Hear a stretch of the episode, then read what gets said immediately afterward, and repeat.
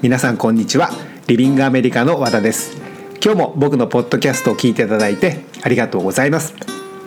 えー、今日は4月の14日日曜日ですね、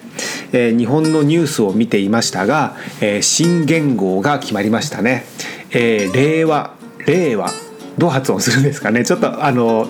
アクセントが分かりませんがえー、令和に決まりましたね。で当然まだそのね全然慣れ親しんでる感はありませんし実際にその使われ始めるのが、えー、5月ということでまあでもねなんかこういうまあ何て言うんですか、えー、節目っていうのは、まあ、なんかいいですよね。新しい年が始まる、まあ、新しい言語が始まるみたいな感じで。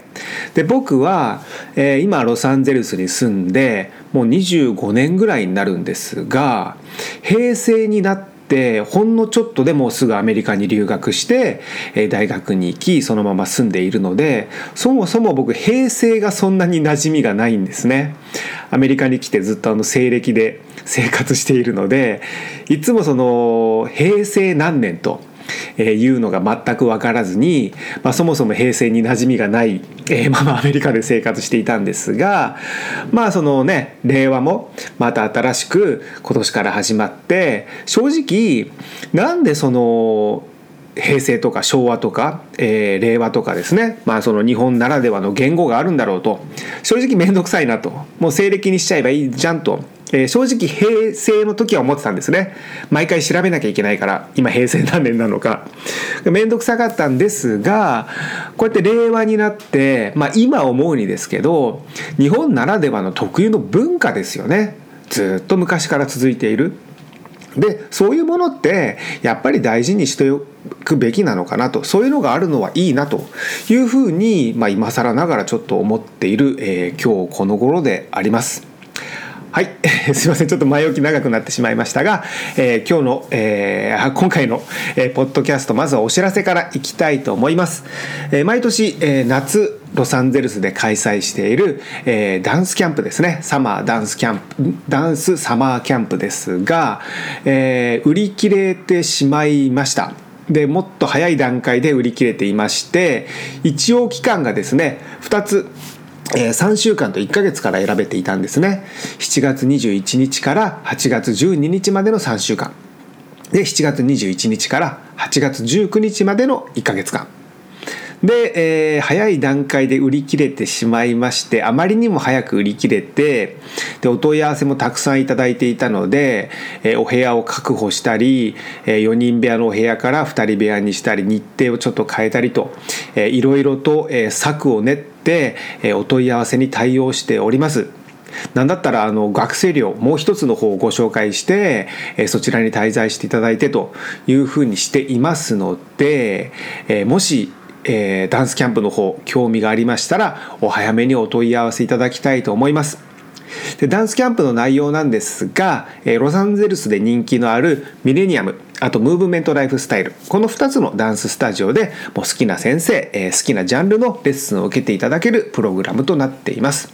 で滞在方法はこれはちょっと変わるかもしれないんですが、え、学生寮の4人部屋の自炊と。いうふうになっています。で学生寮も一番近い学生寮を手配したいんですが、えー、お部屋がなかなか、えー、厳しくなってきていまして、まあ、実際にはもうほとんど売り切れなんですが、えー、部屋が増やせなかった場合はもう一つちょっと離れたところの学生寮をご案内する場合もあります。ただこれはですね、えやり取りをしながら、え確認をしながらお話を進めていくので、えお申し込みをいただいた後に「え急にこっちの学生寮なの?」とか「え何日はこうだったのに?」とかいうことはありません。えですので、えプランをこう詰めながらですね、えお話を進めさせていただきますが、え何せもうほとんど、え売り切れの状態になっていますのでもし興味があればできる限り早めにお問い合わせをいただけるとすごくすごく助かります。でダンスキャンプの詳細なんですが、えリビングアメリカ夏のダンスキャンプというふうに検索していただければ詳しい内容が出てきますのでそちらの方からご覧になってください。はい、えー、お知らせは以上ですね。で、このお知らせに、まあ、付随してというか、えー、そもそもですね、えー、夏の留学がえー、売り切れです。夏の留学自体がもうバンバン売り切れております。なのでダンスキャンプに関係なく、えー、夏留学を考えていらっしゃるという方がいるのであれば、えできる限りお早めにお問い合わせをいただきたいと思っています。はい。で僕の近況なんですが、えー、アメリカに住んでもう25年ですね、えー、18歳で、えー、ロサンゼルスに来まして学校行って働いてとしていますが、まあ、留学中も含めですね、えーまあ、留学をすると本当にいろんな人に出会えるんですね。例えばそれがいろんな国の人であったりだとか、まあ、いろんな人種の人いろんな宗教の人っていうのもありますがそもそも日本人同士でもいろんな日本人に会うことができるんですね。日本にいると絶対会わないような例えば物理的にあの北海道と沖縄の人だったりだとかあとはその何ですか年齢的にもすごく離れてても仲良くなれたり、まあ、あと社会的立場だったり、えー、学生だったりというのが関係なく仲良くなれるのでそれがすごく面白いなと思うところでもあるんですが最近ですね僕はもう留学生ではなく働いているので仲良くなるのはもう大体社会人の方なんですけれども、え、この間仲良くなった方が、え、キリンビールの、えまあ、ロサンゼルスのなん責任者、まあ、社長さんですよねその方より偉い人はいないと。いう方と仲良くなりました。で駐在で、えー、確か5年ぐらい5年？3年から5年ぐらいかな、えー、ロサンゼルスにいてで僕が仲良くなった、えー、なってからもうすぐ日本に帰っちゃってもう今日本にいるんですが多分ですね本人はそんなことは言ってなかったんですが多分将来的に本社キリンの社長になるぐらい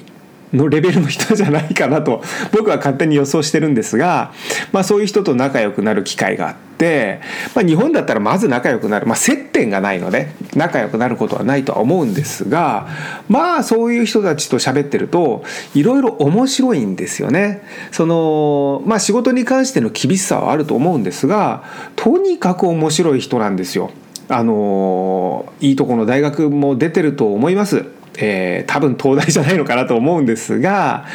あのもう全然ですねその例えば地位的なもの学歴的なものに関係なく人柄がいいで話していて面白いもう話がとにかく上手ですね、まあ、人を引きつけるというか。であのお話しさせていただいててですごくこう楽しくてでせっかく仲良くなってでも日本に帰んなきゃいけないみたいな感じで、まあ、お別れの時は来るんですが、まあ、留学中も含めてそういう人たちとこうそういう人たちっていうのはそう普段会わないような人たち日本では仲良くならないような人たちとも仲良くなれる、えー、機会があるのでまあねせっかく留学をしたらやっぱりその日本人の友達は極力作らずに、えー、他の国の人っていうのはまあ英語がありますよね。せっかく留学するんだったらやっぱり英語が上達した方がいいなっていうのはもう絶対条件ですし、まあ、第一条件だと思います。ただそれだけにこう何ていうんですかね自分できつくきつくルールを作る必要はないのかなっていうふうにも思います。あのせっかく出会いがあるので日本人ばっかりだとちょっと話は違いますがそういうふうに日本人同士でも面白い出会いがあったりするので、えー、まあそうですねいろんな人と、えー、いろんな友達ができるっていうのは、えー、まあ経験にもなりますし面白いんじゃないのかなというふうに思います。はい、えー、それでは今回のトピックに行きたいと思います、えー、今日のタイトルなんですが、えー、日本の常識は海外では非常識。特に留学で気をつけなければならないのはアメリカには暗黙の了解とか、えー、共有の価値観はない。ということです。というですね今我ながら自分で読んでても思いましたが、えー、とってもとっても長い、えー、タイトルにしてみました。っていうかタイトルになってしまいました。で、えー、まあそうですね。特に日本は、えー、暗黙の了解が多い国だと思います、えー、僕も日本を離れて25年なのでもう若干感覚がアメリカ寄りで、えー、ずれてるところはありますがそれでもやっぱり18まで日本で育ったので日本のそういったまああの暗黙の了解ですね、えー、分かっているべきこと。あとまあ一般常識ですねっていうのは分かってるつもりです。でまあそういうのはですねそもそもそれぞれの国にもあって、まあ、アメリカでもまあ、うんまあ本当にある程度ですがまあ多少の暗黙のルールはあります。まああるかうんどうかな ただえー、まあ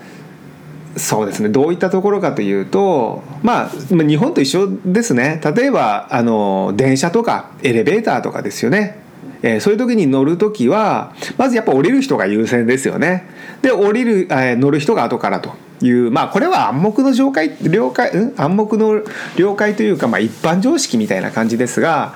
まあその日本あまあアメリカではその程度しかないということですね。そんな暗黙の了解守らなきゃいけないべきものがまあほとんどないですね。で、えーと、その、まあ、共有の価値観、え、暗黙の了解がないということが、まあ、何が一体その常識で非常識になるのかということなんですが例えばですね、えー、日本でいうと、えー、一番分かりやすいのがエスカレーターなんですが、えーまあ、日本だとその急いでる人は急いでない人か。急いでない人が左に立ってで、えー、右を通る急いでる人のために、まあ、その通路を確保しなきゃいけないですよね。片側は必ず開け開けてなくてはいけないと。で日本でこのルール、まあ、特に日本人ですよね。日本人でこのルールを守れないと、まあ、非常識な感じで、えー、反感を買ってしまうのでなんだこいつみたいな。だから僕は日本に帰る時にまずやっぱこう気をつけようと。だからもう飛行機降りてからですよね。成田とか羽田とか。でエスカレーターがあるので、えー、もう気を引き締めて飛行機を降りて、えー、反感を買わないようにちゃんと左に乗らなきゃ。でも僕一番最初は怖いので誰かのだ、まあ、みんなバッと乗ってるのでその人に倣って左に立ってしまいますが、まあ、このですね反感を買うというところがポイントで、えーまあ、もしですね僕がエレベーターで間違ってしまって、まあ、もしくはもう忘れていて、えー、右側に立ったとします。それがもうスーツケースを持ってもうあのなんですかエスカレーターを塞いじゃって乗ったとします。そうすると、まあ、僕はもうあの日本人なのでたとえ海外から帰ってきても周りの人はそんなこと分かんないですし、まあ、そもそもそんなことは関係ないと思うんですが後ろの人はですね多分何も言わないと思います。ただものすごいオーラを出してくるんじゃないかとお前何やってんだとでかなりイライラすると思いますでこの場合ですねえー、イラ何も言わないけどイライラすると。いうのがですねアメリカでは通用しないんですね。えー、まあ要するにそういった共有の価値観。一般常識。一般常識じゃないか、まあ、あのそういったこう共有の暗黙の了解か。が、まあ、違うというところもあるんですがそもそもそのなんでイライラするかというとエスカレーターはまあ左に立つべき、まあ、左に立つのが常識と。そういった、えー、共有の価値観がないからというのもあるんですがそのそもそもアメリカはもう国がすごく広くて、えー、まああの人種も白人黒人アジア人あとラテン系とかあと宗教にしても、えー、仏教だったりユダヤ教だったりキリスト教だったりというので、えー、まあそのそもそも共有の価値観というのがあんまり存在しないんですね。でここからが、えー、大事なポイントなんですがそんなアメリカだから、えー、だからこそなんですけれどもアメリカ人は自己主張をするわけですね。共有の価値観がない。だから暗黙の了解がない。だから言わないとわからないんですね。言わないと通じない。だからもしエレベーターのケースがアメリカで起こった場合どうなるのかというと、えー、前の人が、えー、間違った方に立ってる。もしくはスーツケースとかで、えー、エスカレーター自体を防いで塞いでいると。するとその後ろの人が前に立ってる間違ってる人に、えー、例えば急いで通りたかったら「Excuse me? ごめんね」って言って通る、まあ、もしくはあのー、片側開けとかないと急いでる人が通れないからダメだよっていうふうに、えー、教えてくれるんですね。そしてそれでおしまいです。決してこう怒られるわけでもなく、えー、こうこうこうだよって言っておしまい、まあ、もしくは「ごめんねちょっと急いでるからどいてくれる?」って言っておしまいなんです。だから誰もイライラしませんしまああのほとんどの場合ですね。もう99.9%、えー、笑顔で教えてくれます。だから怒られる。何やってんだよっていう感じでは全くありません。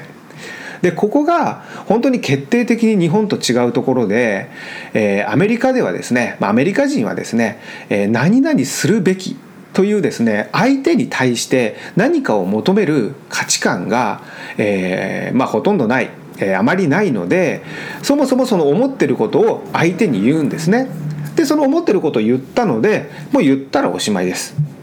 だから逆を言えばアメリカ人は思ってることを言わないとその思いは通じないですしさらに相手アメリカ人が深読みしてくれることもないんですね。英語が喋れないからこの子はちょっとこうあの黙ってるのかなとかそういうふうには思ってくれないんです。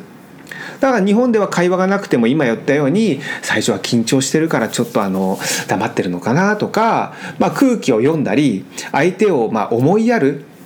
えー、こうなんですかね気持ちを汲み取ったりもしてくれますが、えー、アメリカではその言わないっていうことイコールえー、何も持ってないっていうことなんですね。その言わないイコール、えー、思いは存在していない。なんでなら思ったことを言うからなんですね。だからこれがまあその日本の常識がアメリカでは通用しないところなんですがじゃあ留学で、えー、一番何が困るかというとこれはねホームステイなんですね。でホームステイだと、えー、アメリカの一般家庭に滞在するので、えー、そういったコミュニケーションがすごくすごく大事になってくるんですが、まあ、その一般家庭に滞在するっていうことはそれぞれのお家でそれぞれのルールがあるんですね。でルールって言っても厳しいものじゃなくて食事は何時からだからね、えーと、もし今日晩ご飯がいらないんだったら何時までに電話してねとか、まあ、共同生活をするにあたって、えー、のルールなんですけれども例えばこれが洗濯ですよね。で洗濯は週に1回。というふうに言われたとします。でも例えば留学がダンス留学であったりそれこそ女性の留学生であったりすると、えー、洗濯物がすごくすごく多くなる。留学生もいるわけです。でただまあ1週間に1回だと言われたからそれこそじゃあもう自分のあのなんで洗面台で手洗いをしたりだとか、えー、追加で、えー、現地で服を買い足したりだとか、まあ、いろんなふうに対応したりすると思います。でそういうふうに家のルールを守ってるところに、えー、もう一人留学生がそのお家に入ってきたとします。例えばお部屋がいっぱい余ってて、え、3人ぐらい留学生を受け入れてると。で自分が滞在しているところにもう一人後から留学生が入ってきてでその留学生はなぜか1週間に2回選択をしていたとします。そうすると最初に入ってきた留学生、まあ、A さんとしましょうか。A さんが最初に入ってきて後から B さんが入ってきたと。で A さんは1週間に1回の選択だと言われたからそれをきちんと守って自分でやりくりをしながら1週間に1回選択をしていたのに後から入ってきた B さんは週に2回選択をしていると。そうすると A さんはどう思うかというとおかしいじゃないかと。1週間に1回の選択って言われて私はそれを守ってしかも、ま、間に合わないから自分で洗面台で洗ってると。服が足りなかったから後から買ったんだと。なのになんで後から入ってきた B さんは2回選択できてるんだっていうふうにイライラするんですね。でもうここが日本人のえー、とアメリカのその価値観の決定的な違いなんですが日本人はそれで言わないんですね。イライラしたまんまなんです。ただそういうイライラを溜め込むとどうなるかというと他の些細なことも気になるんですね。今まで気になってなかったところが。そうするとまたさらにどうなっていくかというとホストファミリー、まあ、もしくはホストマザーとの関係がちょっとずつちょっとずつでも確実にですね悪化していくんです。この人はこうだ、まあ、差別をしている留学生によって私の食事はこうだったり外に行けって言われたとかなんかこういろいろともうあの、こう気になり始める、まあ、良くない方にですね。で最終的にはもうそのお家を出たいとかいうふうになってしまって、えー、もう関係が取り戻せないような状況になってしまう場合もあります。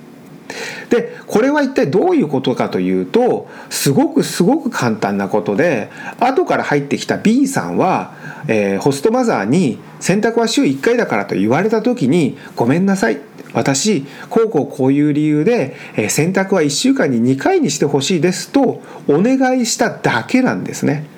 そしたらホストマザーは、ああ、じゃあいいわよ。そういう理由だったら、じゃあ2回選択しても大丈夫だわっていうことだけなんです。でさらにじゃあ A さんはどうすればいいかといういうと2回 B さんが選択している時になんで私は1回って言われたのにではなくて聞けばいいんですね。だから言うってことです。あの一番最初に言ったアメリカ人は思ってることを言うのでその環境に慣れてます。だから言われることに対して、えー、何かこう不安不満を覚えるなんてこういろいろうるさい相手なんだっていうことはないんですねただ「え彼女2回選択しているけどなんで?」とか「え2回選択してるんだったら私も2回にしたい」というふうに、まあ、最初言えなかったとしてもそう思った時に言えばもうそこで解決なんですね。あ何？あなたも2回選択したかったの？ごめんねあじゃあ今日から2回選択してもいいわよっていうふうに言ってくれるだけなんです。たださっきも言いましたがここで何も言わずになんで彼女は2回選択してるの？守るべきでしょ？週に1回なんだから。っていうふうな、まあ、言ってみればもう自分の価値観の押し付けですよね。まあ、最初に聞けなかったとしてもその時聞けば解決だったんですが自分のルール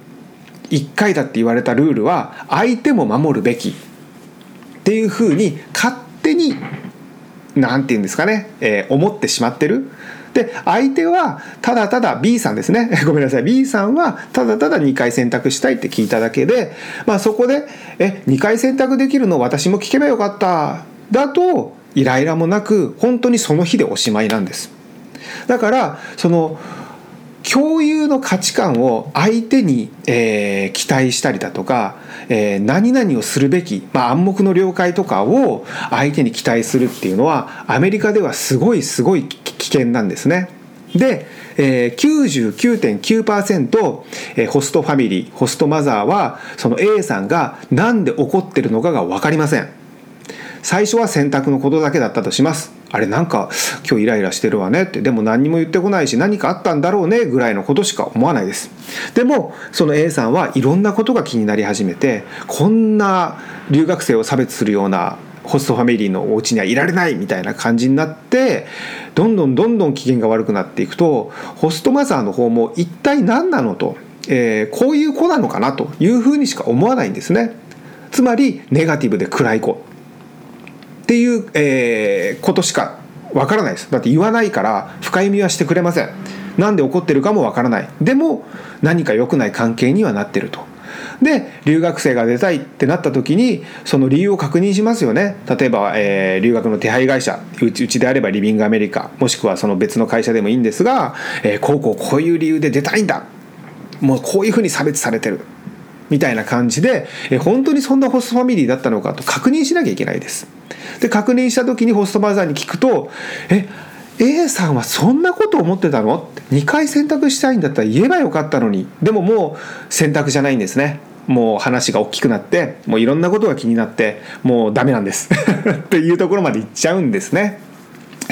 なのであのそもそも、えー、違う国に行って、まあ、英語圏、えーコミュニケーションを取るのはすごく大変だとは思うんですがそういった、えー、日本で、えーまあ、空気を読んだりとかですかね暗黙の了解だったりっていうところは飛行機に乗る時に一回全部捨てなきゃダメですね。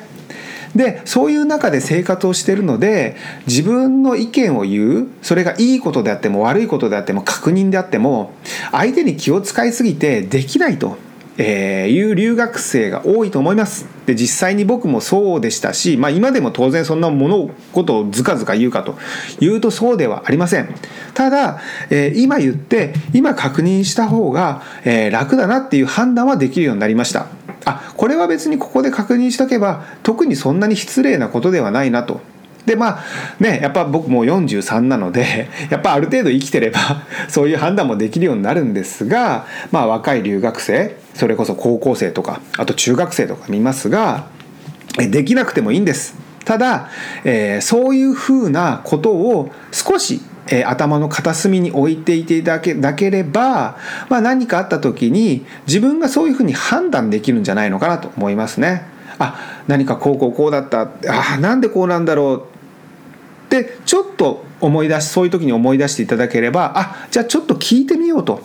例えば留学なんだからコミュニケーションはいっぱい取った方がいいというのはそもそもありますがそのコミュニケーションをたくさん取るっていう中に例えば確認であったり言わなきゃいけないことであったりっていうのもちょっと入れていただけると、えー、留学生活はすごくすごく楽になりますしたとえそれがホームステイ先だけではなかったとしても他のところでも、えー、すごく生活しやすくなるのではないのかなというふうに思います。はい、えー、今回の内容は以上ですがいかがでしたでしょうか、えー、最後に、えー、もう一つお知らせですが、えー、リビングアメリカでは今メールお電話、えー、それから LINE ですね。あと渋谷でのカウンセリングでダンス留学のご相談を受けています。でもう今8割ぐらいが、えー、LINE になってきていますがやっぱりその直接お話しして、えー、ご相談をしたいというふうにあのお問い合わせをいただくこともあります。であの東京渋谷の方であれば、え日本のスタッフの方がカウンセリングをさせていただきますしお電話の方であれば、まあ、ロサンゼルスからになりますが、え僕が、えお電話を差し上げてカウンセリングをさせていただいていますでどの方法でも、えご相談は無料ですので、えお気軽にお問い合わせくださいはい、えー、今回の内容は以上となります。いつも僕のポッドキャストを聞いていただいてありがとうございました。